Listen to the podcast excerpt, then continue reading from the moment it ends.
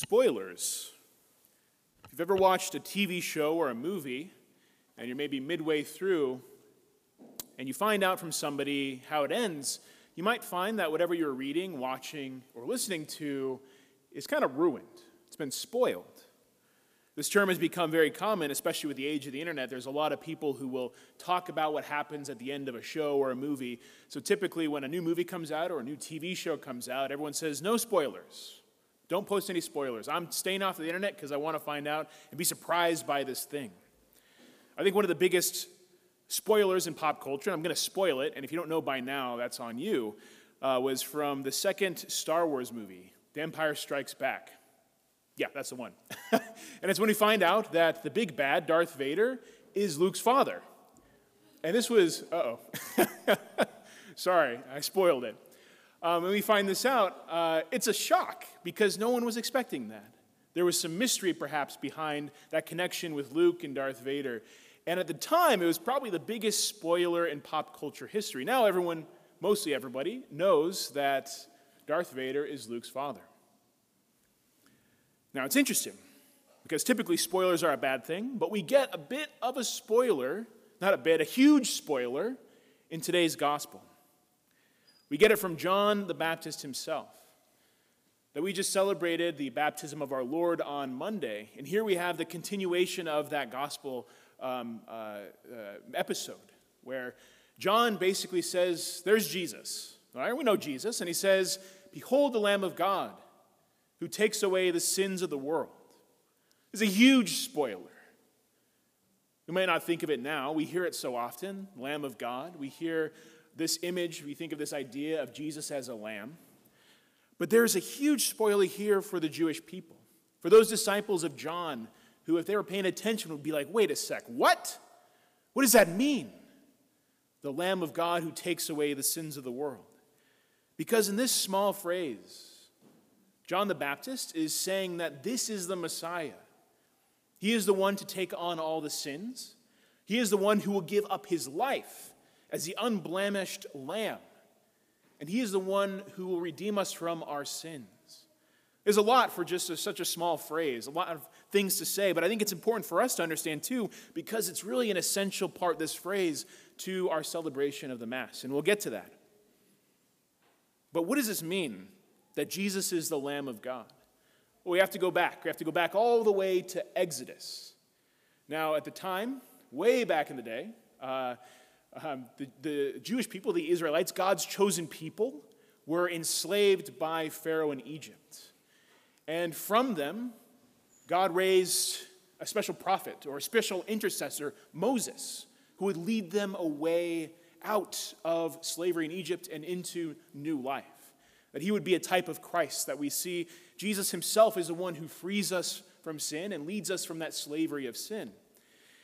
And to basically prove to Pharaoh that God meant business, there were many plagues that occurred. And probably the biggest and greatest plague was the plague of death. That Moses warned Pharaoh, and Pharaoh did not heed these other plagues. And this final plague was that the firstborn of um, every, the firstborn son of every family in Egypt would be taken by this angel of death so that the Israelites would not uh, encounter this, this plague, they were told to do something very specific. They were given instructions through Moses from God on what to do to protect themselves. They were to take an unblemished lamb, a baby sheep, and to slaughter it and to roast its meat. Then the families would eat that meat, prepare themselves as though they were going to go on a journey, and then mark their houses with the blood of the lamb. This would become known as the Passover, because as the angel came through the town, through Egypt, if it saw the mark of the blood of the Lamb, it would pass over. So, for years after, up until even now, the Passover has been celebrated annually as this time to remember this passing over of that angel of death and to celebrate that gift of life that those who have been marked by the blood of the Lamb would receive that gift of life, that they would be protected, that death would be warded off. So the spotless lamb was specifically important because of what that meant the unblemished lamb. that uh, around Passover, um, every, all the Jewish families would get together and they would slaughter a lamb, and then they would roast the meat and have what's called a Seder meal. Now, this was the most um, important, most uh, prized offering to our Lord. It was also essential to the Jewish people, the Israelites, that they would give burnt offerings as a sign of recompense, as a sign of um, sorrow and repentance for their sins. That an, uh, a priest would offer this, this sacrifice at the Mass, or not the Mass, this is what we do, the sacrifice at the altar. They had a special liturgy for this. That they would offer this sacrifice on behalf of the people as a way of saying, We are sorry, Lord, for our sins. That we d- desire this healing, we desire this repentance, and to come into new life.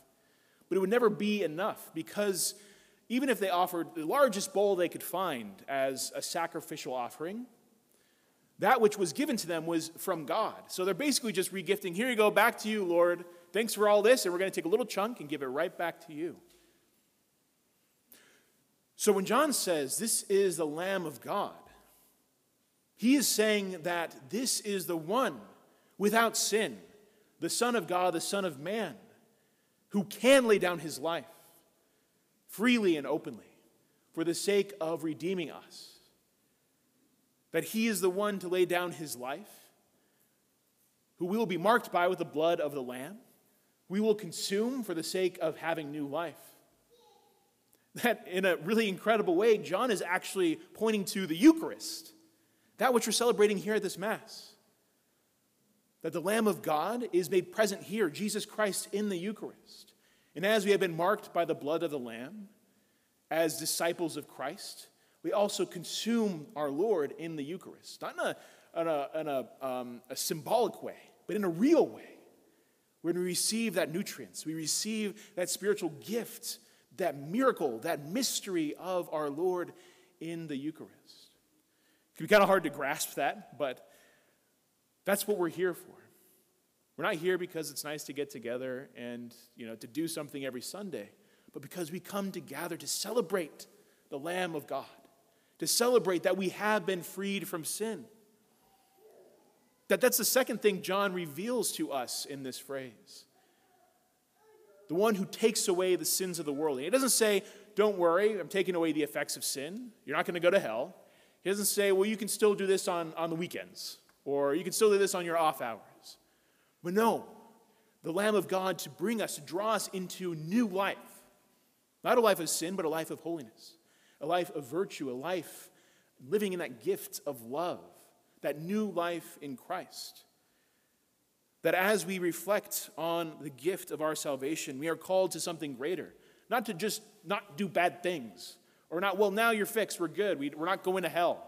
No, to live that new life, to actively seek to live that new life now, here and now, moving towards that greater gift that we aim for in reuniting with our Lord in heaven. So you may recognize that phrase Behold the Lamb of God, behold him who takes away the sins of the world. That's something I say, or every priest says when they celebrate the Mass.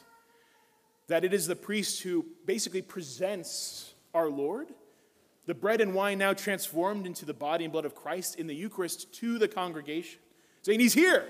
Here he is. That I get to be the John the Baptist of this Mass and saying, Behold the Lamb of God. He's here. Behold him who takes away the sins of the world. That that in itself should cause us to pause, to rejoice, maybe to have a little bit of fear and awe, recognizing that the Lord is here. And our response is one with humility Lord, I'm not worthy that you should enter under my roof, but only say the word, and my soul shall be healed. That we seek this deeper healing, this deeper nutrients, this greater strengthening by the Eucharist in coming to Mass. Not to take a cracker, but to receive the living God into our lives, into our very being. Uh, it can be a bit hard because it's after the sign of peace, and you know we, we give each other the sign of peace. And it's good to you know slap someone on the back and say, "Hey, buddy, yeah, it's good to see you. Hey, I love you. Peace be with you." All this, and then during that, we actually move into the what we call the Agnus Dei, which is a prayer. It's Latin for Lamb of God. Lamb of God, you take away the sins of the world. Have mercy on us. Lamb of God, you take away the sins of the world, have mercy on us. Lamb of God, you take away the sins of the world, grant us peace. And this can kind of seem like just something going on in the background. Oh, it's a nice little hymn, it's a nice little prayer. But what it is, truly, is this outpouring of this plea to God. Be, um, Lamb of God, you take away the sins of the world, have mercy on us. We say that twice because that's the first part of our Lord's salvific mission is to restore us by his grace, to take away the sins of the world, to restore us, to heal us from our sins.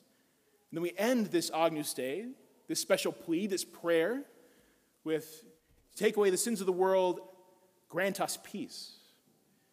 Because as Augustine says, our heart is restless until it rests with the Lord. That we ultimately seek, even now, here in this celebration of the Mass, this gift of peace. That as we go out from this church, this holy place, where we celebrate the sacrifice of the Mass, we go into a world that will challenge us. We go into a week that will have very difficult situations. We go into the unknown, but we leave with that surety of Christ's peace that we invite into our hearts and into our lives as we receive the Eucharist. So, my encouragement is, um, especially as we are about to move, you know, we're going to have the, uh, the, the, creed and then we're going to have the prayers of the faithful. We're going to move into the actual celebration of the sacrifice of the Mass, which is a true sacrifice. Again, where our Lord is made present. So, my encouragement is during this period, uh, during the offertory, to really offer to the Lord that, that, that attention, that focus, to zone in on this sacrifice of the Mass so that when we do together chant the Agnus Dei, the Lamb of God, that we are able to truly make that a plea, Lord, heal me of my sins, heal me of my wounds, and Lord, grant me peace that as I receive the Eucharist, I may be restored and strengthened by your love and by your grace. Amen.